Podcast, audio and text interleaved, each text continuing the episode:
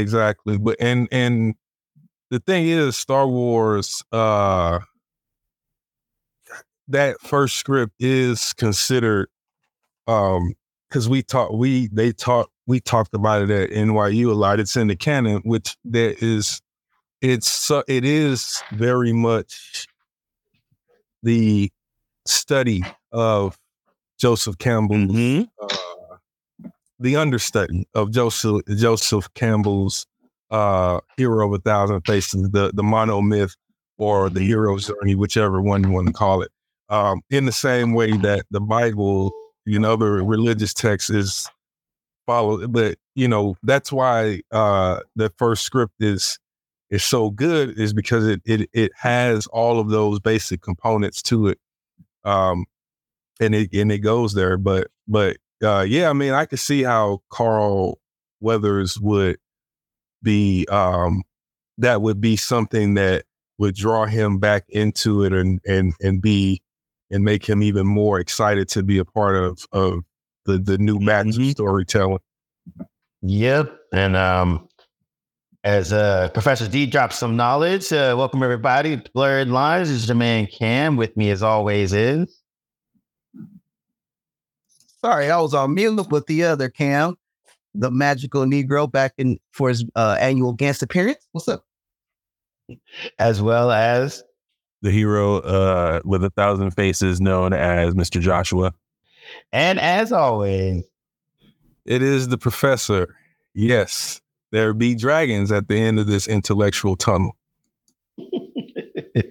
and uh, earlier on, Professor D was uh, saying some nice words of the, the of the dearly departed uh, Carl Weathers, aka Action Jackson. That's right. That's right. Yeah, I was he gonna- might have been the epitome of '80s uh, action star.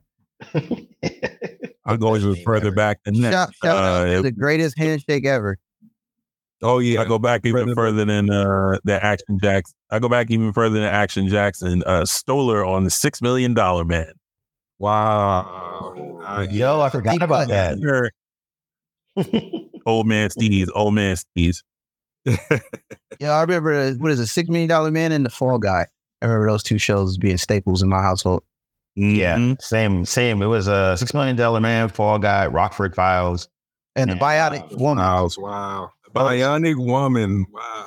and Spenser. that. Spenser too. Spenser was a Spenser was a big one in the household. And Spenser forgot was, he played football. Was Spenser uh was Spenser Avery Brooks? No. No, that was Hawk. That was after. Chris- Yeah, yeah, yeah, he was Hawk. He was well. He was he was the black side. He was the I don't want to call him sidekick, more like the the fix the fixer. When Spenser needed something, he'd ah, just call Hawk, and He Hawk Hawk, would be the guy who like went. Yeah, he he's the he was, but he was the black guy in the '80s, so he was always like the muscle slash fixer slash. Oh, you know, I got this person I need to stash. I'll just leave him with Hawk. Hawk will protect her. Gotcha. Gotcha. Yeah, Well, that's, that's I why. think he played for the. I think uh, uh, Carl Weathers played for the Rams at one point. Yeah, I'm he was- just you're right. Was former uh NFL linebacker. Yep. Yep. And he's also um I think he got his degree in like in performance theater or something of that sort as as well. Like he's pretty pretty um uh versatile uh uh uh artist and uh and creative. Yeah, they uh they call that in the biz a thespian. Oh, Exactly. well. Um, but yeah, yeah, and, you know, and also, uh, of course, you know, Predator and Apollo Creed, and uh, and then most notably in uh, Mando. Bendo. Yeah, and he was eaten by an alligator and um which one was it? Was it uh uh Billy Happy Madison Gilmore. Happy no, Happy Gilmore? Gilmore. Yeah. Yeah. But he was in both of those films, right? He was in he was in um Happy Gilmore and Billy Madison, wasn't he? Or just Happy Gilmore? I don't know. Another it's one of them. Yeah, No, it looks like uh he was only in uh he was in Little Nicky, but he wasn't in in uh, um he wasn't in um actually he played the same character in uh, in Little Nicky Nice. uh but the universe. guessing- yeah, I'm guessing he was the character was in hell after the alligator ate him or something. Like, I I don't know. Um, but yeah, he Sounds, was. sounds like we got a homework assignment to go rewatch Little Nicky. I know. Right? oh man. Um, but yeah, yeah, that was uh but he was uh, in his seventies. Um, it's it like I said, it's one of those markings too where you know we're we all just reference movies from the 2000 2010s, so now the 20s, like back to the 20s, the 2000s, plus the 90s and the 80s, and going back to early late 70s. That's crazy. Oh wow! I Yeah. forgot that he had that stint on in the heat of the night. He Yep. was he he took Oh, over and he was in the main role. Uh, He had a hell of a hell of a life, man. yeah, and then right before that, he was in Street Justice. Um, and he had that he had the main role in that. He was in Starsky and Hutch and the episode, not the not Right. full time. Um, he had a uh, he did a episode of Psych ER. Uh, Wait, what was he in Miami Vice? Because everybody was in Miami Vice at one point. Hang on, let me see. Yeah. no, but he did appear in Good Times. He did appear in Kung Fu. He did? Yeah, he appeared in, in Kung Fu in 1975 uh, in an episode. What, of- character? what? he was called Bad Sam in an episode called The Brothers Kane. And I didn't watch, never watched Negro Kung Fu. five. I'm aware of it, but I I don't know. uh I don't know any of that. Uh, he was also I have- in I have- like a few episodes of The Shield, Oh damn. All I know Oh, really? and he played himself on Arrested Development for four episodes. I do remember. I do not remember him being on the Shield, and I watched Shield Yeah. from start to from from end to end. His last film was in 2019, and he played he in and it was Toy Story 4, and he was the voice of Combat Carl, which I imagine Yes, is I remember probably that. It- it character written a specifically character for him. His his outfit looked like the outfit from Predator. I watched. it. Yeah, that's that's what I said. I I can he imagine played- that that I was gonna say he played two characters. He played Combat Carl and he played the mini version of Combat Carl, but with a higher pitched voice. Yes, yeah, yeah. yeah but I think that last example speaks to where the amount of love and respect and adoration that he had garnered as not just in pop in in terms of pop culture, Hollywood, um, and all of that. Um, because I, it's clear that Combat Carl is written as a tribute to him in the same way that uh you know uh, Marvel adapted Sam Jackson's image or or likeness for um Nick Fury a few Nick years Fury, ago. yeah. Uh, before this is way back, of course, before the the the MCU version debut, which was taken from that arc, but um just speaks to where he was as and what he meant to uh this whole tapestry of of media and and you know Hollywood and and in a sense even professional sports because um you know I remember he made some appearances on WCW TV and interacting with with the wrestlers and um it was a part of you know his connection with Arnold Schwarzenegger and um you know they would they redid the the the handshake with the the the the biceps or whatever with did that with with I think it was Scott Steiner um the wrestler um but yeah, just to say that he's probably as integral in 80s, 90s pop culture uh, legend figure as uh, Arnold Schwarzenegger, you know? Yeah. Oh, definitely. 100%. I mean, I remember I remember seeing Action Jackson as a kid. Um and just you know, it was it was it was impactful in the way that you would think for a little black kid in 1980 whenever that dropped. You know, it was, you know, uh, you're you're bombarded with imagery of white men, you know, being of agency, uh sort of being in control of their world and their universe and you don't and then you know the the the black figures that you see are you know like what you would see like like the the caricature in black dynamite hey i am a black man and i am down for the cause like if you see that guy more than you see someone being authentically black without being like a caricature. Um, so it was cool to see someone like Carl Weathers who just didn't, you know, I mean, to a degree, because I mean, in Rocky, he kind of did that a little, you know, Apollo Creed was that a little bit, but Apollo Creed, the boxing character, was like that. When he interacted with Rocky and Red Rocky 2, ex- eh, for example, he was just a regular dude. Like he was just, it wasn't, you know, black guy playing black guy. It was just, he was a regular guy. Um, and similar with Sam, with, uh, with Action Jackson. Like, you know, there was a little bit of jive turkey here and there and a little bit of sucker here and there. But for the most part, he was just, you know, a black guy doing a thing in a film. Um, and I think that's the thing that I remember the most about most of his career. Like he wasn't, you know, he wasn't a caricature. Like he'd play he for the most part, for the most part, played it straight and played it like, you know, like just a normal person doing things.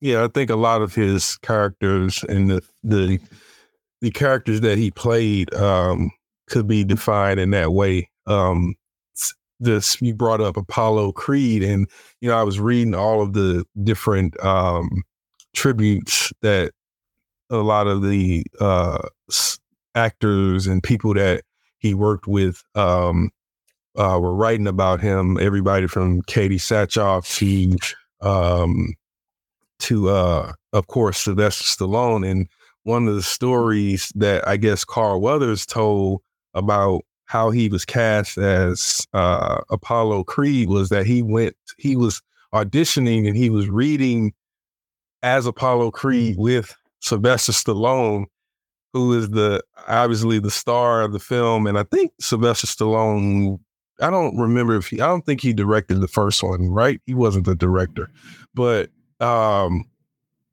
anyway, uh at some point Carl Weathers was like, if, uh, if you get him a real actor, he can read it. He can read it better. And he was, and so, and even after that, he was wow. His, and Sylvester Stallone uh, said that that that that made him cast Carl because he felt that that's that's something Apollo Creed would have said. Fair enough. And I thought that was just a, a great story that uh, that he ended up getting cast in that role after insulting the lead actor to his face. And but he didn't know that so he didn't know that that was Sylvester Stallone and he was the um, you know, the lead act. He he knew that he was the lead actor. I don't think he had ever met or seen him before. It's hilarious.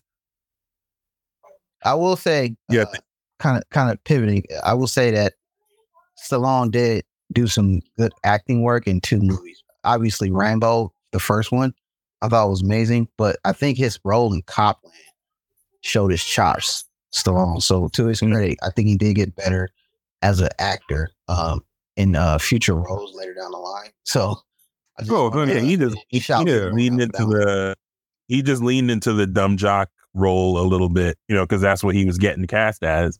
So he, you know, like, oh, you know, if that's where your bread is bread is buttered, you know, give me give me the butter.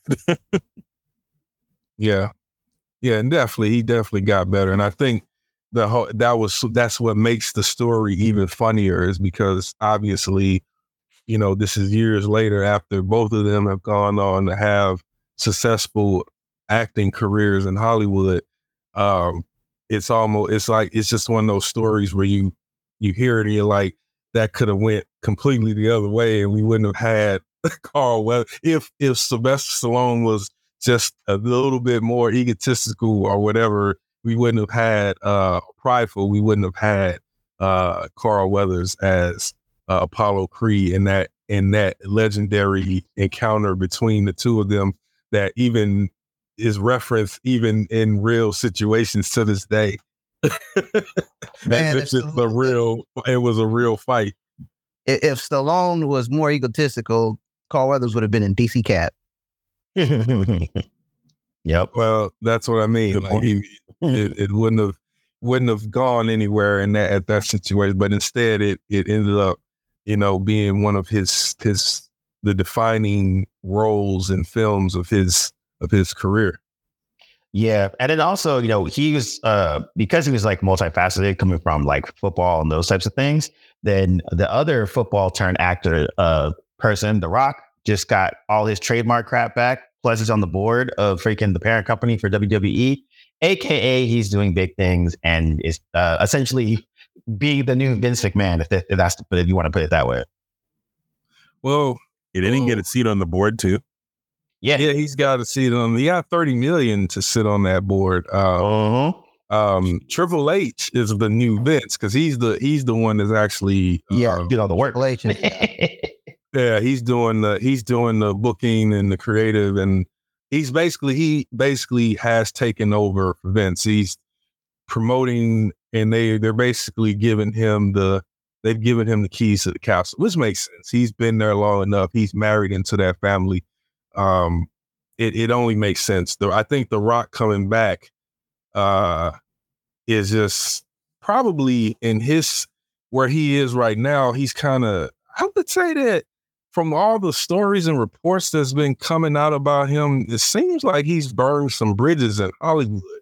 Um, maybe not anything that's irreparable, but I think it seems like he's he needs to be somewhere other than, you know, on the set of a film right now. And the WWE is is always home for him and he can always he always draws big money for them, even 20, 30, going on 40 years after he was at his in his in his prime or whatever. Uh and um yeah, I think it's kind of a crazy thing though that he's got the trademark now sitting on the board, you know, this and he, you know, it's almost full circle for. Yeah, the trademark part is actually the thing that I thought was the most interesting because, like, that's legit. Like, you know, WWE owns uh, everybody's name. That's that you know when you wrestle, you wrestle there, and then certain people they they get to a certain level, they can either you know, you know, license it from them or have a partnership or whatever, whatever, like a Stone Cold or something like that. But like, to have Yeah, your- but you there's a handful of people like that. like you Yep, just- exactly. we you probably just named Yeah, yeah. the only other person and and Hulk Hogan. I think Yeah, Hulk those are Hogan. the only three that have actually the WWE has actually been like here, uh, especially under Vince, uh, have been like you know you can own outright the name, you can use it, you can go other places and use it or whatever. Uh, only those three. Nobody, and out of the Undertaker, the, the Yeah. Undertaker, probably Yeah. the, other, the other other person, but, but yeah. But yeah, I think that's actually because even when I saw the um, yeah, because a couple of the the the the, this TikTok and uh, Instagram Reels clips went viral of people's reactions, and like um like the the announcer woman that's the uh does WWE who's fine as hell by the way, Oh, But- Samantha Irvin, he is beautiful. gorgeous, and she has a great like announcer voice, but she's also because she's a singer, so she project her voice and stuff. But there's a good there's a good viral clip of her kind of like not just like you know watching the thing, and then you hear the the theme music, and then she gets all excited like a little girl. She's like, oh shit. Yeah, I mean, but I mean, you think about it, it's like she would have been. She's of the age. She, I think, she's younger than than me, and so that means she probably would have been watching to in at a time where she could remember when Rock was like not full time, but he was always coming back and having big matches, and then he'd go away and then come back and and on and on and repeat and repeat. Um, but yeah, she she's got she's like has one of the best announcer voices probably since uh since uh uh Gene Okerlund or no uh Howard Finkel uh from the old days. Oh man, Howard Finkel. Forgot about that. Throwback. Oh, wow. But yeah, man, it's been cool. I think the um, I'm curious to see what the you know what the Rock being around is going to impact because I think the it- it's been interesting to kind of because like you know I peek into WWE. I'm not watching like every week or anything, but every time I peek in, it's actually kind of interesting. It's like you know colorful cast of characters. Their whole women's league situation is like blowing blowing up exponentially. I've been tapped in because of Jade Cargill. So once I was like, oh, okay, I'm a fan. She uh she actually debuted um in the Royal Rumble Royal Rumble, yeah. Yeah, and and um it's very interesting. Yeah, I, just like uh you know, you guys, I don't although I'm tr- historically I've been a professional wrestling fan. I say professional wrestling to distinguish between the WWE and what is known as professional wrestling. Um, but You mean uh, you mean you mean wrestling? yeah, exactly. Wrestling. As, as Vince has spent all of his his entire powers trying to put that in the mind of it's like, oh, that's wrestling. Yeah, I'm talking about wrestling. Yeah, no, um, the the WWE has been doing some interesting things uh recently, and I'm kind of interested to see where they go because with Vince McMahon gone, uh Kevin Sullivan, who was their head of production for the last forever since Vince because Vince brought him on after his dad uh died or whatever, who was also doing the production for the WWF back in the day.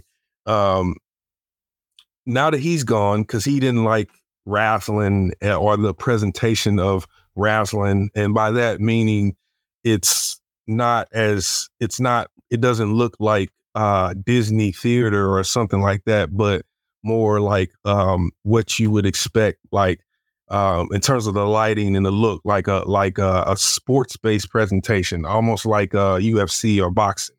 Um so I'll be interested to see if now that they have a new production head of production who comes from ESPN who was who was uh who did uh Monday night football college game day and all these different uh, live sporting events that have been very successful in the last 20, 30 years.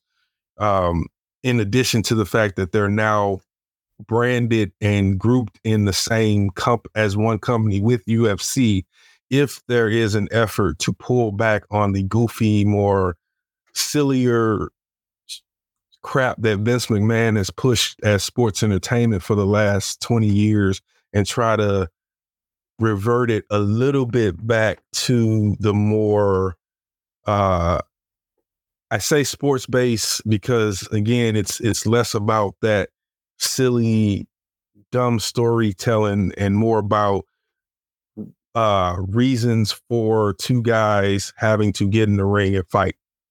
Yeah, it's the athleticism too. It- it's Yeah. more the yeah, it's more the athleticism and the like. It's a quote unquote sport, basically. I'll, I'll tell Right. you the, Yeah. the, the turning point for me when I tuned out is when I seen Ken Shamrock lose, and I was like, "Ain't no way this dude loses to these dudes." Because Ken Shamrock comes from the MMA background. Him and his brother Frank were sheer fighters in the nineties, early two thousands, and to see Ken Shamrock lose to like a not a heel, but just like a dude that I knew wasn't on par, I was like, "Okay."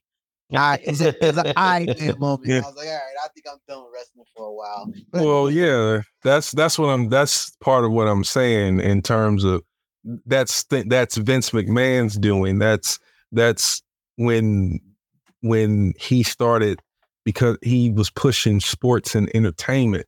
So it, it wasn't instead of booking Ken Shamrock in a way that makes sense, that's indicative of his background as an MMA fighter. He booked him in a way that made none of that legitimate and made the fans forget that that even mattered because after a while you're just watching to see him probably get his ass beat by Stone Cold or Undertaker or The Rock or somebody of, of in that of that ilk uh, during that time. So uh, anyway, I just I just I'll be interested to see business wise, branding wise, if now that with these changes behind the scene, if that translates to what's going on on the in the in ring and the visual television product. Yeah, not exactly. I think it's probably it's probably going to spike the production value the way that in, in, in a similar fashion to how you know Monday Night Football sort of jumped up once it left ABC and went over to ESPN. Like it, there's Yeah, exactly. That's what like I'm saying. more Yeah. cameras and you know it's just Yep. it's it's gonna yeah it's it's definitely I, I am not a wrestling fan i haven't been since probably like post slightly post sergeant slaughter uh i'm gonna tell you how far Wait, back hold i go You left, you left in the early nineties, like i left i left definitely would have been like late '80s. That would have been Yeah. late 80s Sergeant Yeah, Slaughter. in the 80s. Probably, yeah, that was definitely the '80s when he was. yeah champ- slaughter i was i was the slaughter iron sheik andre the giant hulk hogan That's the golden Um, age, our, our golden age. And see, you know, it's interesting DiBiase, enough, like it makes sense that you name it all those names because where you lived in New York, you would have gotten largely uh the ter- during the territory days before the territories uh died, you would have gotten WWWF on the East Yep. Coast. So Bruno Sammartino, Bob Backlund, like all Yep. those guys. Yep. Again, Yep. that's when you think about that era, those guys were sp- presented as real dudes who fought in the ring. It wasn't to me, it wasn't until real. exactly it wasn't until Vince Yeah, McMahon exactly. took over that he changed all that. Now Vince is Vince Mhm. changing it actually benefited the business because until that point, wrestling was officially considered and categorized as a sport. And because of that, they had to, the regional territories had to pay whatever state they were in, they had to pay uh, athletic commission fees. and the commissioner- Yes. Mhm. Now, the athletic commissioner would be at the events and would be uh have influence on how they did things at their at the so like there used to be a time where if you were thrown over the top if the guy was thrown over the top rope that was a disqualification. You went and like there, that. there used to be rules actual rules that they Mhm. followed and they had to follow. Um what happened was uh and again Vince was was a part of this. The Dutch Schultz uh uh not Schultz the Dutch the Dutch Schultz I think it's Dutch Schultz. The guy the incident of the the reporter getting slapped by the wrestler uh the uh in Madison Square Garden a few years ago he called wrestling fake Oh You got yeah. snapped. you guys about probably that. remember that. I forgot the the the the name. They did a recently did a Dark Side of the Ring about it. But anyway, that was the turning point, and that was when uh it was it was because he did an expose that reporter, and he had some wrestlers giving up the secrets of the trade and the business, and so that's when the whole thing. Uh, they can no longer be called uh, sports, and that's when Vince got his way and sports entertainment was born because now and again for him as a businessman it's because he doesn't want to pay those athletic commission uh uh commission fees which Big fact. again if you're thinking about uh, from his perspective if it's not a real sport then why why should he spend that that money Well, to just to maintain an illusion. Yeah.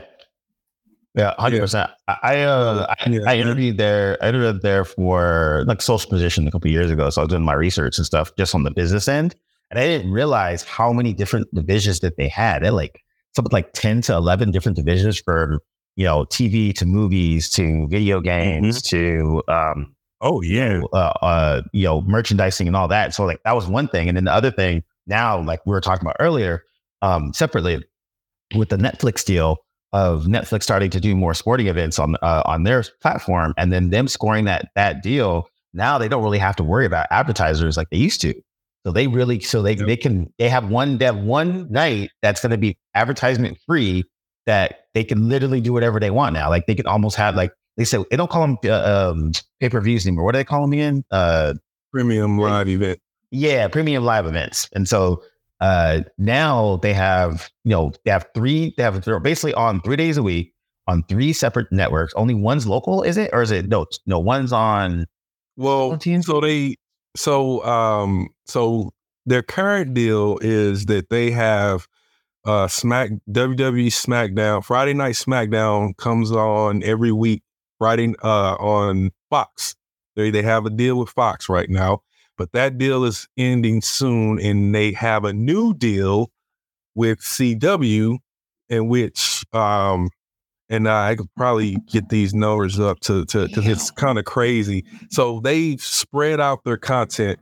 Um, they got the W the Netflix deal, which right now is on is saying Raw is going to be on Netflix live on Netflix every Monday, and that's for five billion dollars that they did that that Over- five years or 10 years, something like that. uh, I think it's five to ten or five years or something like that. So in that Yeah. they're gonna so they're gonna make five billion dollars most likely just off of just off of Raw alone, being on Netflix. Then they have SmackDown is leaving the is leaving Fox and going to the CW, which I'm pretty sure is something like 20 something million so a year or something like that for five years or something. And then their last the the last show, I think uh NXT, I think it's gonna stay on USA or it's going to oh no, NXT is going to CW. SmackDown is going to US going going to USA. So USA, NBC, um, they still have they still kept some WWE programming. Um, but just off those three alone, um, just imagine what kind of net revenue that is for them. It, it doesn't even have anything to do with any whatever they produce. That's what what they um how they're spreading they, they their content out. Um, and for Netflix, it's an even bigger deal because this is going to be their first foray into live events. Yeah, yeah, yeah. And I think that's right. kind of the crazy because they've been doing, you know, they did their other live event. They, they've been the, when they do live events, it's usually been comedy, right? So they did the, um, I think they did. uh Chris Rock did one that was live. Um, oh yeah, that's what I mean. Live event sports. Yeah, live yeah. This will be their first. Yeah, so this will be their first foray into the sports situation. So I think you know it's going to be very interesting because WWE has been kind of on the on a on a nice solid rise. Like it never went away, but in terms of getting back into the more like mainstream of things, it, it's always has its hardcore base, it's always have its fans. But it's interesting how it's been permeating into now more of the mainstream or public type of stuff. And I think the Netflix deal is going to be more interesting too, because that that beams them into a whole other set of audiences on top of what they already had. Because they already had their own robust um, streaming service as well that they were trying to get off for a while. That they kind of mm-hmm. they still have because they have they have one of the largest catalogs of a company of content because of all the uh, yeah. matches from back in the day, like no, um, um, for because you know once Vince consolidated all the wrestling stuff, they have they don't they own all the WCW stuff too. They own, I believe, uh, they own the the World Championship Wrestling, uh, all of its cat- uh, catalog. They own uh, ECW, including when it was Eastern Championship Wrestling. Um, they own almost every territory video library there is. So AWA, Memphis, uh, Deep South Wrestling. I think they even got Stampede Wrestling, which was the one that came out of Calgary. That was the the Hart family uh little small promotion that they that they did. Uh, but basically anything that was um that was professional wrestling from now up until the the 60s 70s they they own a lot of that a lot of those whatever was because you got to remember like some of these places um the stuff they bought in the in the late to mid to late 2000s they could only salvage but so much of it because uh you know the, the production apparatus for the the smaller uh even that for the WWF in the 90s was kind of chaotic and and tapes got lost and and damaged and all kind of stuff. So, um, but they they own a lot of that um, that that content, and like Cam was saying, they um, years a few years ago they launched their own WWE network, and then they folded that into Peacock with the deal with Peacock. But mm-hmm. um, a lot of people are are, are wondering if they're going to continue on with Peacock or if they're going to move that content into a deal with another deal with our with with Netflix, a separate deal, or if that's a part of this current deal, and why Netflix is is like, yeah, we'll give you here here take that money because we know because no matter what, I guarantee you in 2025 Netflix will see its biggest spike of subscribers that they have had in a long time just oh, off of the absolutely. WWE just off of the what, fact that Raw is going to be on on Netflix every Monday, they will get at least at least two million additional subscribers. What and this all fits what I've heard about uh, working on the production and post production side uh, for WWE. Like from what I've heard, it's like it's a crazy me grinder, and even more so, this will probably be the thing that calms down. But like it, it's even more of a meat grinder when you factor in that um very often, sometimes right up to right up the air, Vince McMahon is rolling up to you know people who who are doing any of the writing or production, saying, "All right, instead of this, I want to have this happen." And it's like, "Yo, we're about to air in like five minutes." He's like, "Right, so you should get started." Oh yeah, uh, Vince. Then Vince is known, and I got this confirmation because much like Cam a few years ago, I was trying to get um, a writing assist. I was applying for a writing assistant position, and Mhm. um, an executive that we all know mutually, um, Mhm. who worked for who worked uh, up there, was was just giving me some some some you know giving me some some knowledge, dropping the the the knowledge on me. He's like, down. man. Yeah, he was like, dude, he's like, it's probably good for you to work there now because you're in your 20s and you don't, you're not uh, tied to a, your a family or anything. Um, oh, because why, yeah, because if he- if because he's like exactly because he's like his next war- warning was he said that Vince McMahon doesn't sleep literally and he is involved like Cam noted that they had like 11 different departments Vince is involved in all of them was anyway doing that at least Mm. uh before now um and uh and so yeah it was like he said that he expects everybody to that works for him to operate the exact same way. Hmm Yeah, I've, I've heard some Oh, horror stories about him pulling up in edits for stuff that was recorded already, like and like is already hit final cut stage, and he rolls in like, "Yo, you should do this, this, this, this, and this," and like, but that would mean we have to start from scratch, and the deadline is in an hour. He was like, "Right." Like, yeah i mean absolutely- yeah that's that's that was that was his um that was his modus operandi for 30 40 years or maybe even 50 because you got to think about it uh you know he started with the company under his under the tutelage of his father right. um, and then he took over. He he and his wife bought the company from his dad, um, which um, it'll make an interesting story because the whole you know legend is that his dad had promised all the other old school promoters that they were worried about when he would take over. Because the thing is, the WWF, because of its position in New York, always had the bigger footprint in terms of Right. uh, professional wrestling. The bigger, the bigger, the the they didn't the s- Ric Flair and all those guys were touring the South, but you know if if Andre the Giant was coming through, it was a big deal.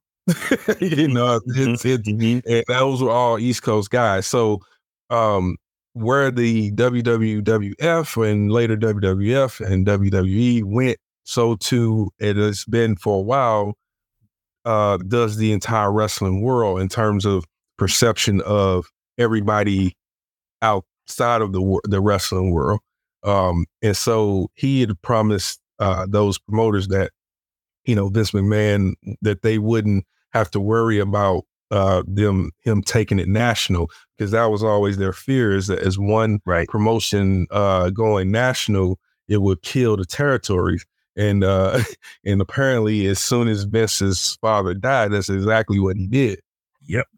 Yeah, And, think his uh, father was was very against the national thing too. He was like, under no circumstances, like if I, I think the agreement was, if I give this to you, you got to promise me that you don't. And Oh well, it wasn't. yeah, He didn't give it to him. He, died. I think not give it to him, Well- but like if I let you buy this, in other words, like if I Yeah. if I if I approve the sale, you got to promise me that you don't that you won't do this thing. And he said yes, but he waited until his father died and then did the exact opposite. Well, and so most likely, and so that's the the urban legend, right? So most likely, what probably happened was his dad told the other promoters uh, that that he had assured them that he wouldn't, but in truth, he probably got no such assurances from Vince McMahon, uh, just because Mm. you know why wouldn't Vince assure him that, and why would he even believe him when again if he's if he dies and they don't unless because I don't I don't believe at the end of the day he felt as strongly about it as the the southern promoters because for the most part the WWF all, was always doing well. I mean, again, they had their their gate, their their home gate was Madison Square Garden. Right. right. Like you, Yeah. you, you, you put Andre the Giant on the card from MSG for one night. You, you, you probably eating for most of that year. So um, I don't think he it was that big of a deal. But anyway, all that to say that um, that company has seen a lot of changes over the years, and it has a very interesting uh, history, um, especially with Vince McMahon's tenure, which was most of its history, um, um, and then uh, a little bit before. Uh, but this Netflix deal and the new deals that they have with CW and again USA, in addition to who might be interested in their content library, because that's still an option for them as well.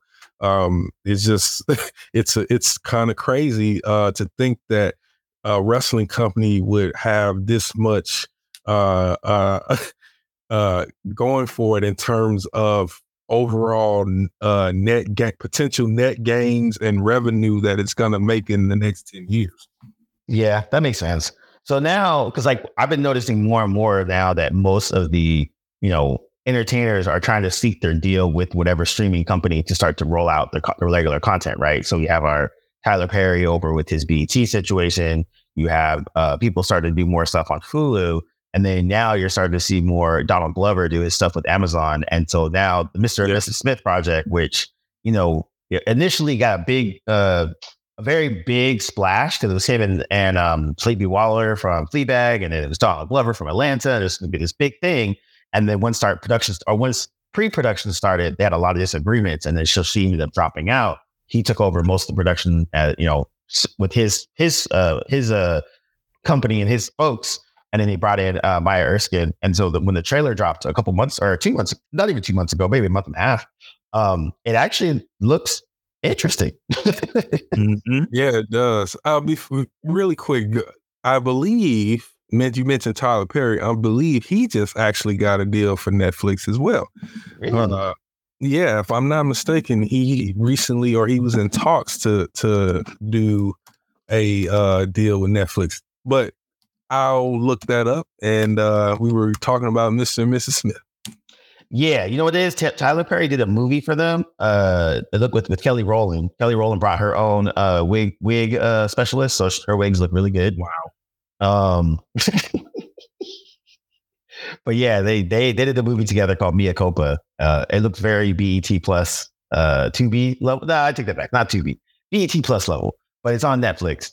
And um, Yeah. I'm not sure. If, I'm not sure if it's a a larger deal that they're going to be doing. He didn't do the Jazzman's Blues. I think that was the other one he did. Um, that he brought over there. I think he did. Two, I think he did two. So this is their, their second film. Well, look, Wait, well, Wait, apparently is he's Tubi- got. Uh, I was just gonna say, apparently he's got a couple uh, movies coming to Netflix uh, this year. Um, yeah, I mean, unless Screen Rant is wrong, he did recently do a Netflix. Uh, yeah, he signs a. Uh, this was published uh, October twenty third, twenty twenty three. He signs a massive multi film deal with Netflix. Mm, film deal. Yeah, he did another one with the Women's Army Auxiliary Corps, a group of 85, 855 Black women who stepped in to fill the important role during World War II. Oh, okay. Did a period piece. Interesting. this is all Donald Right. Glover we're talking about right now. Oh, that's that's Tyler Perry about to be Okay. Donald Glover. I was like, Donald Glover's doing this. I was like, okay, interesting. Because I, I say that because I just saw the I don't I think it's a spoof, the Twenty One Savage trailer, and I was like, is this real? And then, and then and then and then if we were segueing to this period piece, I was like, well, that is a straight left turn of films he's working on. So yeah, uh, yeah, Donald Glover and the the Twenty One Savage thing. That's super. That was super interesting because it was like at first I thought it was a like a, a SNL thing, and then I was like, oh no, this is a real trailer. it's a spoof trailer though. I don't think it's real. I think they came out and said it was just more of a It's more of a a, a fun a fun thing they did. yeah, it, it was really awkward. I was like, no one could figure out if this was real or like a fake thing, but it the production looked serious enough to where it was like, okay, Donald Glover's behind this, but it just looked goofy. Yeah. And, and they had a lot of references to real life events. Like I think, um, and I don't want to segue too far off this, but uh, Bomani Jones was a caricature in that with uh, when he was on that show with Dan Le Batard and, and, and his Papi.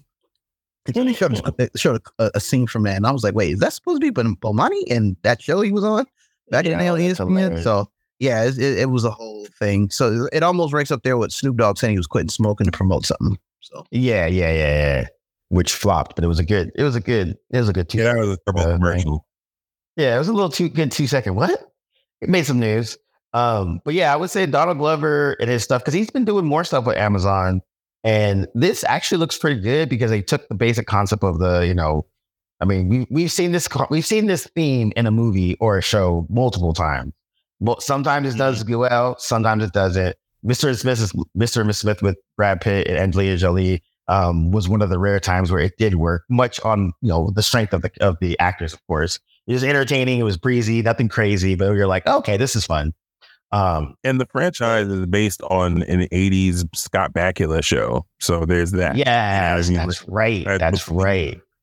Yeah, the first time that I forget who his co-star was, but it was uh, Scott Bakula. Basically, the the original premise wasn't necessarily the what the movie was. It was more it was more closely oriented towards what the Donald Glover show was going to be, which is basically uh, two spy uh, basically agreed to to they, they're they're on a they're on a mission and they agree to pose as husband and wife and start to fall in love as Yes. basically the, the what it was. That that's the the short version of it.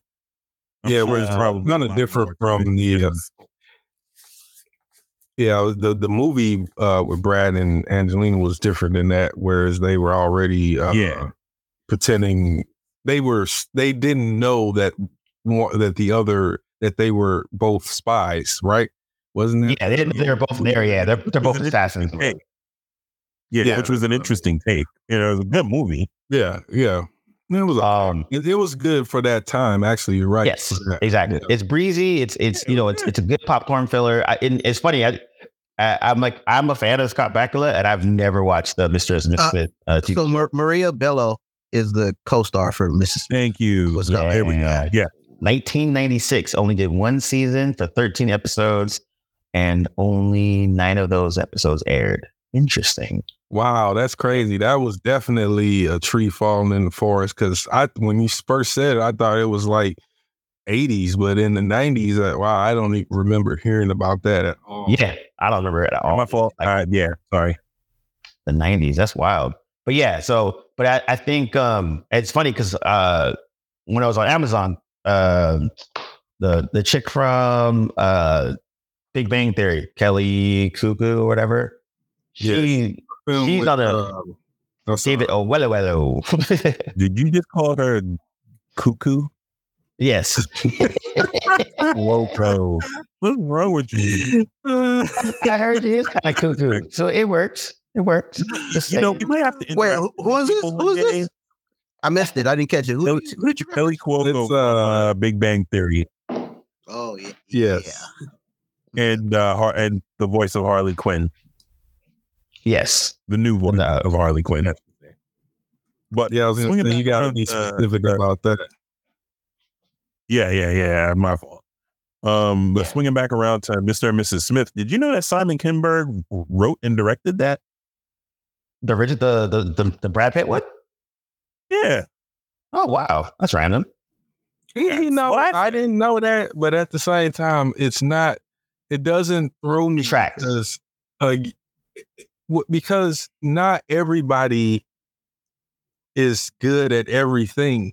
You know what I mean? Like it's it's like there are filmmakers who do like, for example, Rian Johnson. I love uh Knives Out, um, but I hate Mhm. the Last Jedi. Mm. You know, Point. so I think I that doesn't my fault. surprise. Doug Liman is my fault. Doug Liman directed, uh, directed, and Simon Kinberg wrote. Yeah. Yeah. So now it even makes even more sense because uh if you got a sensible director, then he could kind of curb a little bit of the silliness of the writer and vi- and well, l- rarely vice versa, but at least in this case, whatever the worst ideas Kinberg probably could have thrown out there, it could have been tempered, or just assuming that this was a Right. a, a better story for him to tell, because Yeah. because maybe he, Kinberg definitely do be wild. Um, yeah, He got some do be wild. stinkers. Me- I mean, I, uh, X Men movie. I Yeah, he my didn't case. strike me as a person that and and and uh Singer admitted to not watching uh to not reading any of the comics and basing his framework on the 90s the 90s Fox card. Oh, Like, don't get me down that rabbit Yeah. hole. Like I just, you know, I'm sorry I brought it up. It's my fault. but We just we just opened up some old wounds here. it's a sore spot for me. Who as it, yeah, it see I can't even Uh, straight. It, it it upsets me so. So, so okay, so bringing it, so, so bringing it back to Glover. Side note: uh, Kinberg's first writing credit is uh, Triple X State of the Union. I'll leave it there. So see, that's not better. That's not not making it better. um, but bring it back to Donald Glover. I'm actually really curious about this because uh, we now have uh, Glover kind of playing, go, stepping into his like Han Solo sex symbol type of situation, um, and being like the leading man. I mean, he was the leading man on Atlanta, but he's also kind of like an ensemble cast kind of a thing. And so Yeah, it'll be it'll be interesting to see him do action plus do the leading man thing, and you know he'll still have his comedy bits because that's what he is. But it, it's going to be a very interesting thing. I'm, I'm it's it's uh, the early reviews from you know, know the, the the interwebs has been interesting, but um, I'm actually curious to see because this because it could be something that kind of puts him into a different like uh, realm of stuff. Because I mean, I actually enjoyed him as Han Solo, and I thought he did a good job in the action scenes, balancing the action and comedy. And so as interesting to Lando. I'm sorry, Lando. I said, well, in Han Solo, it was the movie. It wasn't the Lando movie. Yeah, Donald Donald Glover yeah. I mean, is super yeah. talented and he's shown that he's got the ability to be what he needs to be when he is in that role or when he's and then his his strength is right right so like he's atlanta was amazing because it was just amazingly written you know what i mean and then the the directing up the direction was really good i'm also curious to see now that he's kind of had Atlanta and now he's he's doing this bigger, more action based show where he's not only um the creative mind one of the creative minds behind it, but he's one of the stars. So I, I think it will be an interesting um an interesting foray into uh into his next project. And I think even more so it'll be telling to see because Amazon has an awkward branding right now in terms of their shows, you know, where you can kind of pinpoint. I think they're in that same space Netflix was in a few years ago, where they you can't really brand them in one way or the other. And Netflix is still kind of like that, but that's just Netflix will be that way. That's just, that is its brand. Um, and but Well, like yeah, and I, I would say I think Netflix is sort of eh, Netflix has sort of thrived on being all over the place. Like they don't have yeah, it works for them. thing that they're known. Like No, and so they end up being more distributor than than you know than specific brand that says, hey, these are the things that we're this this specific thing or this subset of things are the things that we're known for. They're literally all of it, and even more so now with the WWE thing. Eh, they're- I think they're- they're Prime is going to be the same. I think Prime is going to. Yeah, they're a distributor. Right. Right. And Okay. yeah, I was gonna say Prime Prime kind of set the stage for that. They would they do baseball, do football, they do Thursday night football, which nobody really, you know. I mean, I'm sure it'll probably No, kick no, in no, at some no. point. Thursday night Nope. football is a thing. Uh, Yeah. people people watch is it? that now. Yeah, no, I, I Okay. tap in. but it took a minute because I was like, "Where's the Thursday night game on national TV?" Right. And that's what I it wasn't wasn't. my point. Like it, It was on give credit uh, the them, NFL but- Network but for a while. Yeah. So Yeah. so I was gonna ask like, um, how did like now I see Amazon branching out like Netflix, but before I was like, how do you hear about an Amazon show? How do they promote themselves? I really wasn't Well- aware until I just had the app and I was like, oh, this is Amazon Prime, cool. Well, now they buy ad time the same as other networks. Um, and so you will see their spots uh, on regular TV. And then I think what helps them is the social media aspect of of marketing, which is uh, if you go if you're scrolling through anybody's time feed, most of the time you're going to see a sponsored ad for a new. Uh, I that's literally how I see everything that's coming for Netflix and Amazon nowadays. Is when I'm going through my Instagram feed or if I'm scrolling through, um, you know, Facebook or something like that. So before, yeah, it's true. You wouldn't unless you were living in New York or LA in one of those uh, media marketplaces. You likely weren't going to see a lot of material for for something like, for example, uh, the, the the Netflix Marvel shows or or um, uh, House of Cards. I mean, I, we I was seeing that stuff promoted because I we, we I was living in New York at the time, but then when I would take trips and come back to the Midwest, you know, there was a while before people, uh, some people even knew what uh, House of Cards was, and it was st- it was in well into its third or fourth season. Um, mm. But just to say that um, now they're the the promotion is a lot better. I see more like when around football time, uh, Prime puts out entire campaigns from pushing to Thursday night football. Yeah. Uh, and that's that that's sort of been uh, the thing that's been happening with all of them. Uh, uh I've seen spots for the Don, the Mr. and Mrs. Smith. I've seen definitely saw spots for the boys and Gen V on. Yeah. So I think now they're just they they've gotten they figured out or created an apparatus that allows them to market their content uh, more uh, more uh, strategically. Yeah, and also too, you have it. Uh, you're starting to see more, um, uh, like because once they won their Oscar and they've been winning some, they won some Grammys. Now it's like, hey, now we're you know we actually do good stuff, quote unquote. And so now they get they put the proper push for tying certain things. So they're saying stuff for like Reacher, you're saying you're seeing um the and then you know they have uh their large tentpole stuff, which you know whether it's good or not, you start to see more hype about it, like Rings of Power, um, Wheel of Time, and those types of things. So it, it's one of those things where it's just like Apple TV and how they've been pushing their stuff, where you know you're starting to you'll see more advertisements for these shows that are on these streaming services, even though you might not have that streaming service. Like I don't have Apple, but I know about Foundation and Silo and um, exactly. All those things because I say that. I was gonna say I don't have Apple, but Josh is my uh, pro promotion for Apple. Good show coming on for real. Apple TV. I I I gotta tell you, it's it's disturbing the level like everything that I've seen on Apple TV has been good. Like even stuff that I wouldn't that I don't care about, wouldn't care about. They're nailing everything. They're um and and with less content. Yeah. Like, yeah, I totally agree. I watched uh, everything that they touch has been amazing.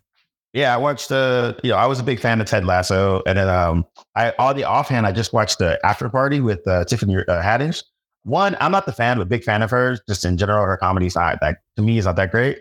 But it was an ensemble cast. It was fun. It was breezy. It was. It didn't feel like a waste of time. It had like a nice little twist to it but it was just like, oh, this is a cool, know, regular sitcom, not sitcom, but um, you know, under 30 minute drama, dramedy, um, that actually was fun. And I think that like Apple's been smart, a lot smarter than Amazon in terms of how they've been like really curating what they put out. Where like Amazon has Amazon Studios, but then they also operate like a Tubi or like a um, um another place that you can literally just any anybody can put something on Amazon now. Like just go through pay your pay your fee, go through a service, and now you know your documentary is now on Amazon. So unfortunately, it's it, sometimes the, their stuff is diluted by all this other crap that's on there. Yeah, no, that's a that's a good point, and I think that's what I, I um, kind of connects a, a, little bit what I brought up earlier, which is um, they. I was going to say that Apple TV has sort of found its its a little bit of a brand identity, right? Because they have had a lot of success with these uh, highbrow science fiction uh, uh, series, and I've and you know they have Ted Lasso and everything, but but those have been sort of the standouts. Um, and even with with stuff like the Monarch series, which is like supposedly it's gonna have Godzilla in it, which is like, you know, we're talking about big budget Hollywood on small screen. like they they, is that was solid. It, it's not it's not incredible, but it's it's pretty solid, and it doesn't have nearly it. It doesn't center it. It it's like it centers around the monster titans thing without having them be the central feature almost at all. Like there's maybe like three episodes out of the eight or ten where you actually see a, a, a monster, and I swear to you, thirty seconds or less. Hey, this sounds like the, the original pop in premise of and they pop Walking. Dead. Oh yeah. It was like the original premise of The Walking Dead, where the zombies weren't the main thing of the story. It was the interaction mm-hmm. around the world of zombies. Yeah. Yeah. But you're right. I think you're right. I think Apple Apple's been doing a good job of really curating um, like when they did their campaign about uh with Jon Hamm and then he was going through all the content they had and everyone had a show on there but Jon Hamm. Right. Yeah, that was fun. And then like that- Chalamet did one. Uh-huh. Um, Timmy Chalamet did one too. He's like, wait a minute, guys, why is everyone on Apple? I'm not on it. Like, I thought that was a pretty good uh, promo. But you're right. I think, you know, Amazon's doing smart by doing their shows. And like, I've never watched The Marvelous Miss Maisel. I keep hearing about it from white people all the time. It's so great. Da da da da. Yeah, yeah. Grammys. But but again, that's the kind of shows that they got. They got these really nichey shows like Bosch and some other random shit that people really really like. It has a hardcore fan base, and I'm sure it's probably solid or whatever, whatever. But it it only a few break the lexicon of like the rest of it. Like I I enjoy Reacher, and Reacher is like a super fun, you know. That it's again not highbrow, breezy, very entertaining, and you get in, get out. Like it's cool. Yeah. I think the one thing that um a lot of the streamers shows, especially their drama, high end, big budget shows, are gonna run into is is really the retention aspect of it. Because uh Mhm. I was just thinking about this, for example, The Witcher. Like I was like, you know, it's not that they're not covering every, the key points of the book. It's just if you think about it, there's like two years between each season. And like, like now, between three and four, and this handoff of the Geralt character from uh from Cavill to uh to Hemsworth, you can imagine when that show comes back, it's just gonna be a very weird, awkward thing because now I mean, I guess the whole thing is that you can always go back and look at it because it's it's always there, especially with Netflix and Amazon shows. But I can imagine that, like again, when, when Rings of Power, when is that season supposed to come back? It's, I mean, it, it's like it debuted in what 2021 or something like that. Oh yeah, you're right. It will. It probably will be another. It probably won't be till the end of this year or beginning of next. So it's almost two to three years later. yeah, I mean, House of Dragon is coming back this year, but you know, it's like Hey, I was watch about to say mouth. that that begs that begs the question. Stop it. It begs the question. um, uh, and and maybe as, as someone who's done promos, uh, D'Angelo, you can speak to this. How do you how do you differentiate the success of a Game of Thrones or a House of Dra- House of the Dragon, um, from say a Jack Ryan or a Reacher or or or a Wheel of Time or or or or Rings of Power, where there's this huge gap between years where the show come where there's you know you between seasons, and it's at least to my eye, it seems like some of those shows lose steam. But like a House of the Dragon is like or or a Game of Thrones where there's like in some cases two years between seasons it does not lose a show like House of the Dragon does not lose steam. I know that it's not going to lose steam. People are anticipating, chomping at the bit, can't even mark their calendars because they don't know when it's supposed to drop, but when the next season is supposed Yeah. to drop. But they know we know that that we're all going to watch it. Whereas in Jack Ryan, that's a smaller show, or you know, all of those shows on Mhm. Amazon that I just mentioned are all you know all, have these gap years, and I mean like multiple years in some instances Mhm. between seasons. How do you how do you explain why one is successful versus the other? Aside from the fact that game, anything attached to Game of Thrones is automatic for some people. But how do you? I guess maybe that's the question. What creates that automatic? I don't think there is anything that creates the automatic as much as it is like everything with execution. And you know, Hmm. with with with House of the Dragon in this situation, for all of its flaws that were more apparent after multiple watching, when you when you see where that ends, there's in the way it ends, there's um not even just the the cliffhanger, but there's enough there to for people to want to return to it um because of the the the the story the the mode of storytelling that it is and what they expect to happen um whether it be characters characters dying randomly or or uh you know dragon action or or whatever or battle scenes you could say with rings of power you know i think that saying the only reason why you probably there's probably going to be a, a a slight dip off between season one and season two is not only just because of the length but also because of the lukewarm reception of the first season um Right. that could dissuade people from from returning. So I think it's just really it's a lot of it's a combination of a lot of things. First impressions, uh, the way that it's sold and branded. Uh, WBD or Max put out uh, uh, a um, a brand or a what do you uh, branding promo, um, image promo that showed all of the stuff that's coming and it had a few clips uh, from House of the Dragon. Now, whether or not that's finished or not, that that's a little bit of a dangling. You asked about the promo aspect. That's a little bit of a dangling of the, you know, here's what's coming.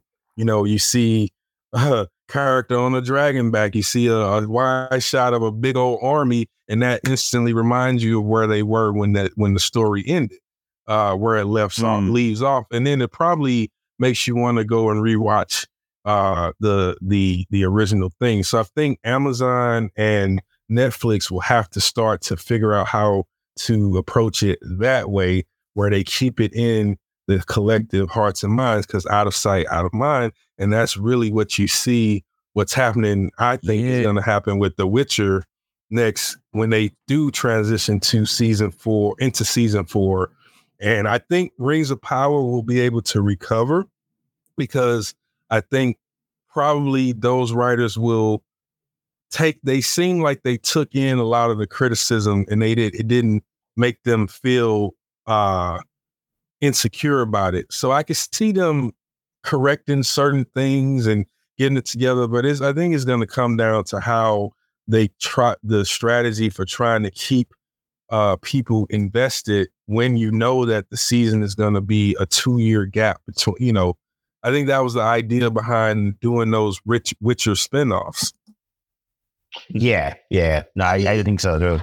it okay so the thing good point about keeping the, the the engagement of the audience that are fans of the show however i think the witcher is almost a special case because i am hate watching this because they switch actors and never so in, in this instance it's more like i'm gonna watch and then justify my feeling of never gonna watch the show again if it's bad now if it's good that'll give me a reason to to to, to keep watching this, even though I know they strayed so far away from God's light with the original story storyline. But but they haven't though. That's that's that's the thing. Like they they've strayed away from certain details of the sto- of of Sapkowski's story, but they haven't gone away from the story in a way that that takes away or or diverts from the main conversation that the narrative was having. If that makes any sense.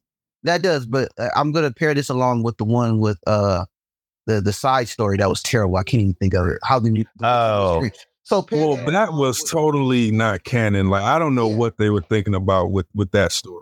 They probably just happy that they got Michelle Yeoh, and they're like, Yeah. "Oh, you want to do something? Okay, let's make something for you." So I'm pairing Michelle Yeoh uh, your story and the fact that they're switching actors, which I don't like. Um, Fair they're using that as a reason for me to hate watch. Now, like I said, it's, it's good. It's good. I'll continue to watch, but that, I think for me, The Witcher is a special case for all, for keeping me engaged for different reasons. Now, for Rings of Power, one, I'm a fan, but I want to see if they did right the wrongs. They listen to the to the fans and and and made some corrections and try to do better. Because again, um, in comparison, it's really unfair comparison, but in comparison to the, the House of Dragon, like it was just better storytelling there, you know, and things were moving along in a way that kept me in, and wanted to care about the characters. There were certain characters in Ring of Power I did not care about or forgot about, and then I was like, oh, okay.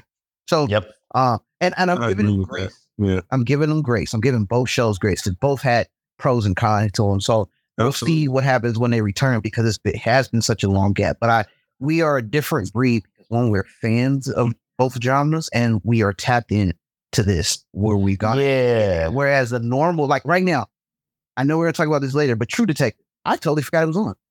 And I did just too until my and- heart reminded me. and I'm a fan of True Detective.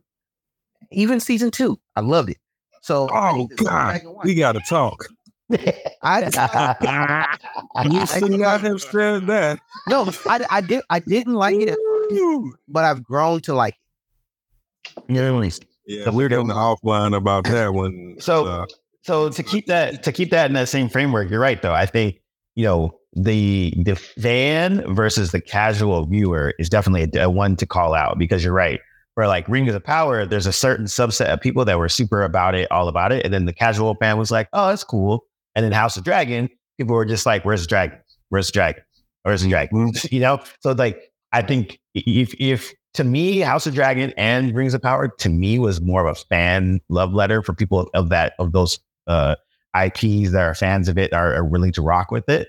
Um, I think they get a little bit less of the casual fan. They'll still peek in, but I'm not sure they're going to grab them like they did with the other ones, right? So like, you know what's funny about that though, Cam is is I think a lot of Tolkien uh, Tolkien fans will dis would disagree with that part about it about Rings of Honor being a love letter to, to Tolkien. And the only reason I say that is because there's so many. I read so many things about from Tolkien fans about the changes that they that they made, and so it's, it's just funny that you that that that it because to me it is kind of a love letter to all of the to the the greater scope of of Tolkien's narrative. But Yeah. I I can see, but I know there's a lot of fans that that disagree with that. But I do I do think that that that that was the driving force behind what we saw in the first. yeah, and I think that's the thing, right? So you have, and you know, again, if people are willing to uh, bankroll stuff like that, because you know, both of those shows are not cheap, and you know, Rings of Power. One of the things that I did enjoy about it was the production of all of the and the design of everything. Like when you went to the the dwarves uh, uh, inside the mountain, you're like, "Yo, this is amazing." Um, and same thing with um, the, the the other city. So I, I it's, it's a very interesting balance where you know before you got to you brought along the normies that got into this really niche genre, and now they're all fans, and now they're kind of like, I really like this," and so they kind of peep it, and they're like, "Oh, it's cool." But I'm not really going to be checking for it. And that kind of leads me to True Detective, where when True Detective hit, it was a phenomenon. That first season, everyone was like, holy shit, this is a thing. You need to watch it. And then the second season, uh, the collective opinion of it was was a big letdown because it wasn't as it didn't even reach the second one. And then the third season kind of came brought it back around, but then by that time the goodwill has been lost, and so it had a little bit. I will say this in short, uh, and we can talk about this probably a little bit later, but season two of True Detective is basically season two of The Wire. That's basically what happened.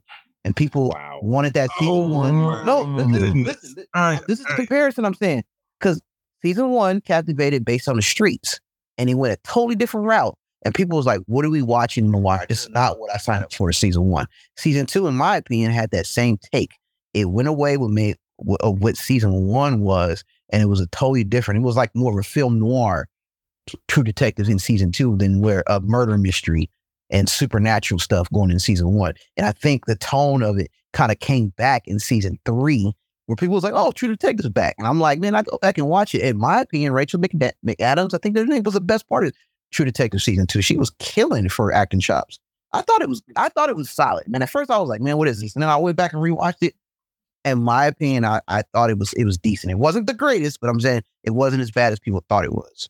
Well, uh, well, look. So I think you're identifying the anthology aspect of both The Wire and of True Detective in in it of itself. True Detective was always uh, said to be uh, an anthology, and that that it was going to change every season.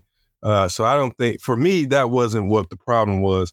I don't want to go into it because I could I could literally go all day about what was wrong with season two and why it was why why I dubbed it bad. But again, fair enough about the acting. I can't deny that they had some good actors in it.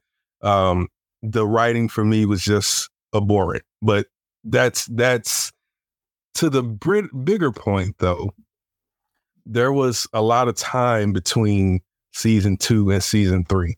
So mm-hmm. the, when season three came back around, and just like there's been a lot of time passed between season three and this new season.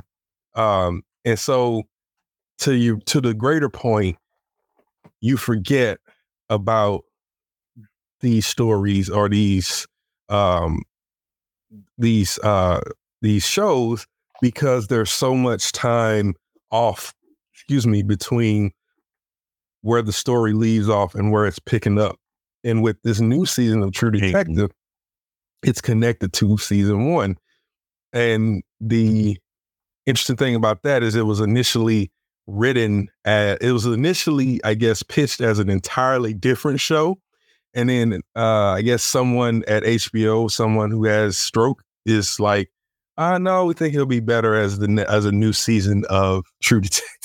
And so now, um, and so Issa Lopez is a big fan of the first season, and so she figured out a way to connect uh, the dots.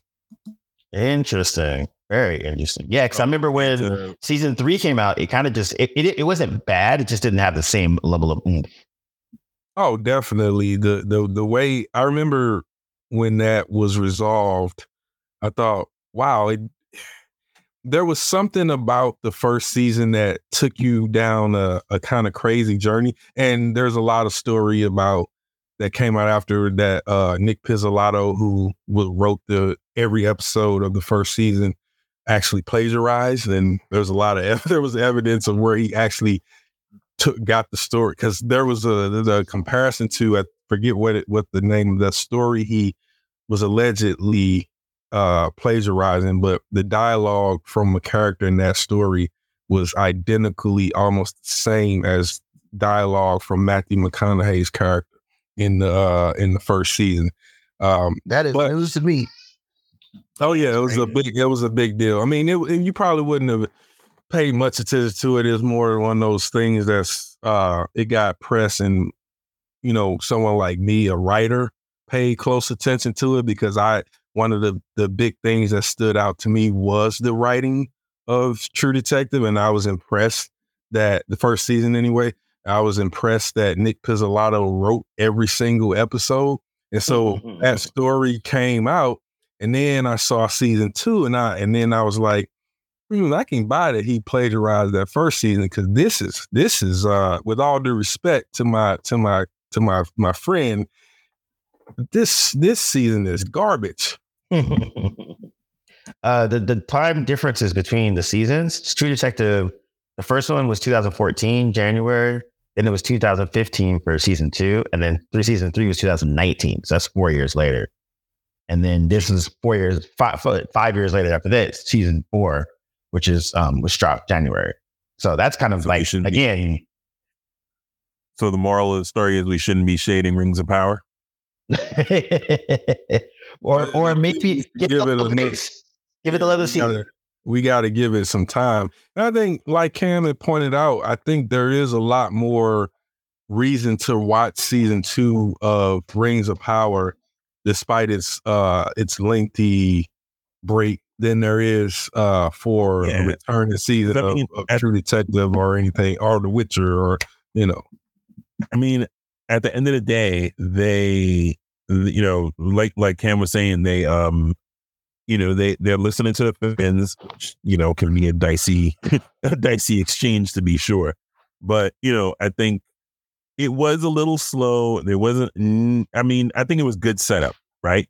Because I don't think every, you know, not every. If you look at season one of say Game of Thrones, again, pivoting back to that as a comparison point, you know, if, if you if you pivot back to Game of Thrones, this the first season, I wouldn't say was slow, but by comparison, the seasons that come after, you know, by the time you get to like say season three or season four about Blackwater, uh, you know, like things like that. By the time it gets moving, you don't feel like you. It, it's not the same pacing as season one because there's so much that's been established already, and it's playing off of that. So I think hopefully they're gonna go the same route with uh with uh Rings of Power, where it's it's just it's taking so bloody long. Like there wasn't this much I think the biggest gap between seasons on Game of Thrones, uh, again, is the other point of comparison for fantasy uh, on this on a similar scale.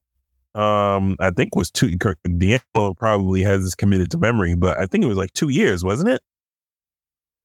Uh, the longest the the longest wait was the two year wait between seven between the the the seventh and eighth season. Seven or seven and eight?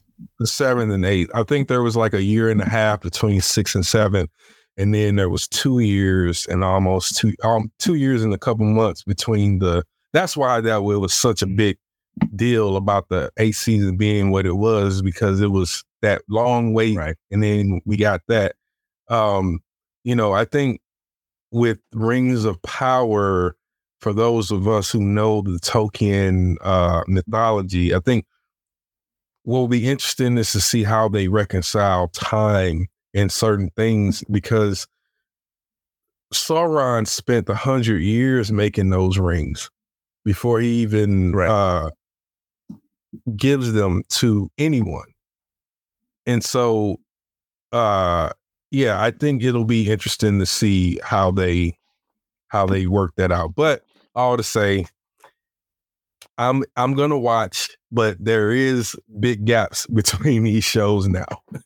yeah, and I think that's the biggest thing. But, I think that's the thing we got we have to remember now because you know before it, it, which is weird because we used to wait a full what year for you know next season of whatever you like you loved, and you'd only watch it once because it wasn't like on streaming or you had to go buy the DVDs. So I guess we're we're I guess we're in a, a little bit better situation than we were then.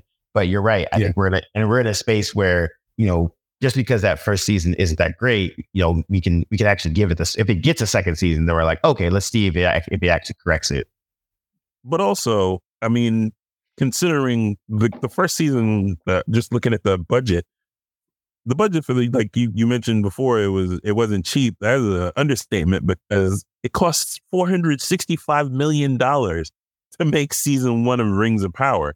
So if they're making yeah, it was like similar the most expensive in history, wasn't it? it was like, in history, yes. Yeah. In all of in all of the the the moons, the sun, and the earth, there's never been a show nearly that expensive. Like there are movies that aren't that well. I mean, it's also a season of television, so different, different everything. But I mean, if it's anywhere near a five, you know, uh, uh the five hundred, the nearly five hundred million that they spent on season one, it kind of makes a little bit of sense that it would take this long to make to to make the show. So I kind of get it in that context.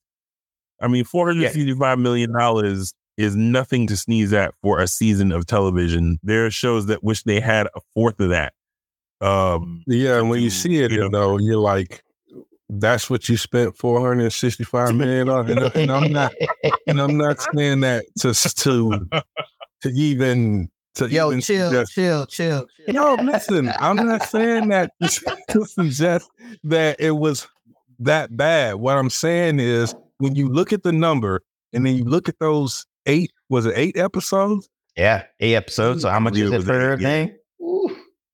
In the last episode, I think, with the with the big thing that happens with the um the explosion of the uh the Mordor or volcano or whatever. I can't remember exactly what it was, mm-hmm. but that was probably super expensive. But in creating that, but yeah, I, I'm when I look at that number, the numbers don't add up in terms of uh, what I saw. So if if that's gonna yeah, be yeah. The, the budget, I mean, they could scale back the budget and tell a better story. That's what I'm saying. Like, what was to me, it mm. just begged the question: What was the point of spending that much money if that's what the end result? Yeah. Nah, that makes sense. I mean that means that means they dropped like 58 million, but roughly 58 million an episode. That is Damn. Hey, wait, who's paying for it? Is it is Bezos paying for it? Bezos. Yeah. Who, then who cares? He got money. Nah, dog. Because you No, no, no, no. He has a point. Who cares? He has a Yeah, point. I don't he has a point. It, it doesn't matter, but at the same time, I'm just saying when I look at it, I don't see four hundred sixty-five million dollars worth of, of anything. No, I, and I agree. But if money's not a factor, then let's uh, have at it. have at it. You know, Yeah. It- it's going to be up Sure. to uh, uh, it, it, it's going to be up to the viewership to dictate if this show. I mean, it would have been nice if he dropped that kind of money on the expense and he loved the like he loved Hey, the series before it got I'm there not and saying he you- loved I'm not saying you're wrong. I'm not Yeah. saying you're wrong. But I Yeah. think maybe, maybe here's my hypothesis.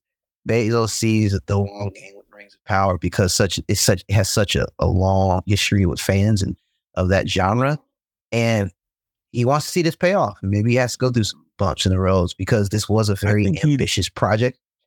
Yes. Yeah, And- but he's- to say, I think he has a bloated idea of what that what that's supposed to look like and how that's supposed to be brought to life. You know what I mean? And that's Like, why that, that's that, that's why we have to be fair on season two, and let's see because if didn't learn mean- lessons. you you did not need 465 million dollars to do what we saw on screen like and i say that with authority like as someone who's mm. who's worked in the in the industry and you know we we, we all have a even if you didn't I for- forget the, the, the even forget the fact that uh, that carnal knowledge. If you watched television and film and you've seen you i mean it's it, it and it's commonly accessible what these things cost it does not look like and i'm not like it was a it was good but it was just good. Like on a scale of good very good and and, and excellent it was good but mm-hmm. that's a good, that's a good way to look at it. I think if you for if you spend 465 million dollars on a show i should not as the viewer should not walk away going it was good I should, like that should be that should be the most mind-blowing television experience of all time for 465 million. If you spend we, if, you- if you blow seen that much money, on doesn't a always show, equate to the story. Yeah, right? exactly. But what I'm saying is And- right, and that's the and that's the point. That that And Rings of Power- point I was Ring uh, of Power working ain't my the first to do it either. Yeah. Well, and to bring it back to, the- I was gonna say, like I checked it up, and so the Expanse's budget um, per episode was somewhere between two and five million dollars. Uh, so, up See, supposedly, this is what I'm. This is what I'm saying. but um, And- so and and arguably one of the greatest science fiction show, not even arguably, inarguably, one of the greatest science, like top three greatest science fiction shows ever made. yeah, for less than million dollars. million? Two million Yeah. dollars. Come on, friend. Come on. Come on now. Um, all right. So now with that, we're gonna do final words. Everybody can pick their own. I have a very special one to bring to the table. Um, I can go last or first. It does not matter to me. Well, if it's all that special, I want to hear it. You go ahead. For it. So I uh, I I uh, I watched the Marvels. I, I went in with a open mind, Oh. and uh, Uh-huh. and it I can I can confirm that it was uh, not bad. Mhm. It, it's of one to ten. It, was you know as a, as the resident uh, Mar- uh, Captain Marvel hater, I felt like I had to watch it and and and come back and and and give a a slight uh, review. I mean, overall, it wasn't bad. It was not uh, Love and Thunder. It wasn't as uh, I would say on a one to five ish, make it easier. I give it like a two point five, close to the three. why you, Like it's why you, watchable. we ain't never done no we ain't never done no five point scale before. Why are you trying to be brand new? if, if it's difficult, let it be difficult and make the No, call. if it's Scale if it's on a 10, 1 to 10, I would put it 6.5 because it's better than Love and Thunder, but it's like it's it's lower than like a Shang-Chi, I think, to me. Um, But better than- right. yeah, but better than like a Black Widow. Like it's enjoyable. There's some fun parts to it. You know, Josh was 100% correct. Having Al, um, having her, uh, Cat Marvel with other women in a tandem was a way better for the character. Um, there's some good bits and good moments with them. The best parts of it are actually them three together. I think was they did a really good job of doing girl power without the girl power, you know, uh, over your head type situation. There's a bunch of spots where you're like, what the fuck is going on? Why is there a musical in the middle of this movie? That's a whole nother situation. Um, but it's but they I, I give I give Nia DaCosta a, a lot of credit because she really humanized Captain Marvel as a character. She made a nice, tight 90 minute brief act story. You know, again, it didn't feel like it was a waste of space. They kind of got in, got to what she needed, and then kept it moving. Um, and so I thought it, it's unfortunate that it had the the kind of visceral reaction from fans that people got. I don't think it really deserved that, except for the singing part. The singing part was. Um, but I would say like overall, like she did a good job of like taking, you know, an existing IP, getting it, getting to getting it to where it needed to go, and then drink her baby's blood. Now go give her her Star Wars movie or whatever the hell she wanted. So, well, she's. I've been a fan of hers for. Uh, well, I became a fan of hers after I saw her Candyman film. yeah, and like, and honestly, that's I would say that like the highlights are her is her direction, like in general. Um, Kamala Khan was great. She's a kid. She's fun. It's easy, you know. Um, Monica Rambeau was awesome, and they make they they. I like what they did with her character enough that they are setting it up to be something, which is good. Um, it wasn't just the black sidekick as that Marvel is known to do. Um, so I thought that that was a good that was a good um, take. Um, yo, Sam Jack doing his Sam Jack stuff. He's like, "How much am I getting paid for this? How much airtime? All right, cool. Let me just hop in real quick, get my paycheck, do my thing, and then hop back out." Um, but yeah, so that was my I, that would be my thing where it's like it's worth watching, but it's not like you know, oh, dude, you got to move whatever else, whatever else is in your queue to go watch it. Nah, but if it's Sunday afternoon and you're cleaning and you're like, oh, I should throw this on, yeah, I think that's fine. Yeah, I, I walked away from it pretty much feeling the same way. Like, you know, on a scale of good, very good, and excellent, like it was, you know, like middle to low, very good. Yeah, it's like I said, not a waste of time. Better than good. It was it was Yeah. better than good. It certainly was it eclipses the first one. Easily. Yeah, easily. But like I said, it's it, it's below Guardians of the Galaxy 3, but not Love and Thunder, like a little bit below like a Shang-Chi. And Shang-Chi was fun. Same thing, same level of like, oh, this is cool. Um, kind of Yeah. In that, in, Um, I think when you when you watched it, you saw it was like you felt like it was in that middle tier of like a Shang Chi, Doctor Strange, and I forget what the other movie you mentioned was. But Oh, Black in that, Widow, in- yeah. in- yeah, and Bla- well, no, you did not mention Black Widow. Stop that. All of all of the last two phases. Here, I helped. yeah, there you go. There, yeah, yeah, it's it's definitely in the middle, in the middle, but in the better of the middle, not the worst of the middle. I would put that. Yes, Fair yes. Yeah. Uh D'Angelo, what's your final word? Uh, keep it simple. I'm just gonna say, I thought it was cool to hear that Milly Alcock, aka Young Rhaenyra Targaryen, was cast in James Gunn's uh, DCU as Kara Zor-El, aka Supergirl, um, because she's a talented actress, and um, I like to see when that, when especially because she only had that, she shined really brightly in those five episodes she's in. Um, and so I'm glad that that's now parlayed into uh, a much bigger uh, thing for her. And um, and and so yeah, that's gonna be I'm looking forward to that. And I don't even Like, like the Superman family. Why? And while I did not even call necessarily that she would be cast in in a DC product, I did call that the very next thing that she did would be something big. The kid definitely had chops. She did and just just astonishing good job as Rhaenyra Targaryen in the House of in House of the Dragon. It was it was it was it's a well deserved come up for someone who put in work in a very short uh a very short span of time. Also, shout out to the the social media announcement uh, from Max. They wrote, uh, they put an image of her and it says uh, "Born to Fly." That's I thought thought that was dope because of the copy and Yeah. you know her flying on the dragon back. Now she's gonna actually be flying as a kryptonite, as a krypto a Kryptonian. Excuse me. Um, Cam, Cam, what's your uh, what's your final word? Uh, I want to piggyback off that too. Um, this is more the reason why I was mad that season one time, the way the path, the way time it passed, The way it moves so fast. Yeah, like we didn't get more. I agree. Alcock. So Yeah. that's another reason I never brought up. That was an underlying thought. Like, oh, we don't get to see her act anymore in this series. That's sad. Um, moving on. My my final word is actually uh, it's actually a book I'm reading. Um, but before I get into that, it was uh this thing I'm doing. Uh, okay, I'm doing a, a 75 hour Rata basically. Um, it's like a mental Iron Man, right? Uh, I have to every day um, do 240, 245 minute workouts. One out has to be outside. I have to take a progress picture every day. I have to drink a gallon of water every day. I have to stay to a diet, no alcohol, no cheat meals. That's that part is easy. Uh, but this the one of the other recommend recommendations is read a book, uh, ten pages of a book, a nonfiction book, um, a hard book, not an audio book, not an ebook, but an actual book.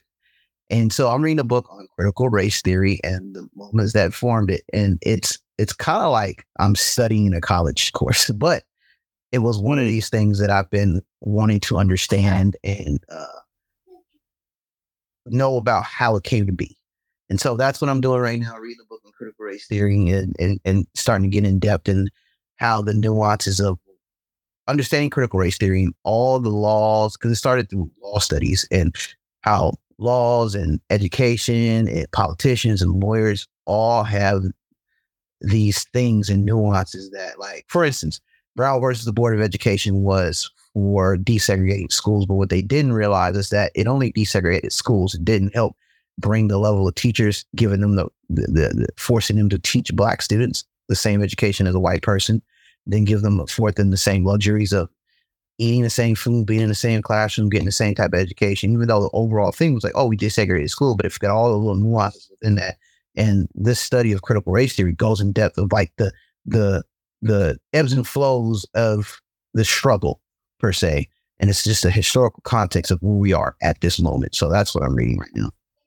Nice. And who, Yeah, who let me know how that the how- books how that you're because that's Who- who wrote Uh, the one that you're reading? The it, it's by, I've read- it's by four. Yeah, it's by Cri- it- so it's by Kimberlé Crenshaw, Neil Gotanda, Gary Peller, and Kendall Thomas, and it's a foreword by Cornel West. I think I've read some Kelly Crenshaw before, but yeah, that that um that's it. The the the that's a, it in a nutshell, and it's kind of similar to you brought up the Brown versus uh, Board of Education. It's the very similar thought about if you go back even further, the Civil War, um, the or the Emancipation, the slavery was ended, but yet Jim Crow laws and segregation followed, and the union did nothing about that. So you know it it's it was right. You know the the slavery ended, but yet um, in most cases when those wars happen, the losing side has to give something up. The South didn't have to give anything up except the the institution of slavery, but all the the families and everything that were in power and control, they were the generals and all that stuff. They just went back to their merry lives and their ability to tr- to mistreat uh, uh, African Americans was legal. so Yeah, again, and with and also they you know they got they got reparations for losing property. That's a whole other thing. Exactly. They So- got money. So Uh, you, you, you, it makes you, it reframes the, the, the, the Civil War. One of the many things that reframes the Civil War that has reframed the Civil War. But that, that's cool. I'm going to have to check that one out that you're reading. Yeah, we gotta. I know we say it all the time, but we'll we will do Blerd Lines Book Club, even if it's only for like a good thirty minutes. Chop out what, what we're actually reading because all of us read stuff, and then we like to, you know, share what we're reading so other folks might want to hear it too. Josh, what's your uh, final word? Uh, so X Men '97 is due to premiere sometime in March, and as an unabashed uh X Men fan slash encyclopedia, um, I'm not looking forward to it. Um, I did not enjoy the original, and this might be heresy for some people. So hold on to your hold, hold on to your asses because it's about to, you know, this might be a hot take for some of you. But the uh, X Men animated series wasn't great. It wasn't good. It, it wasn't good to me when it came on, and I wanted it to be good. It wasn't good. It just it didn't it didn't do anything for me. And so you know, the fact that the same crew, the same production team, and some of the writers are now coming back to do X Men '97 gives me zero enthusiasm. I'm not hyped about this at all. I should be. I should be doing cartwheels over an X Men animated series, and I am not. Um, and I don't know what to again. Like back then, I don't know what to like. When I watched the series, I was like, I don't know what to do with the fact that this is not good. And likewise, I'm like, I don't know what to do with my lack of enthusiasm. It's very strange. I should be hyped. I should be doing backflips over the fact that, you know, and the fact that this is something that Disney slash Kevin Feige slash the the the you know folk Marvel uh greenlit and are uh executive producing, it's like I, this it should be better. Hopefully it'll be better.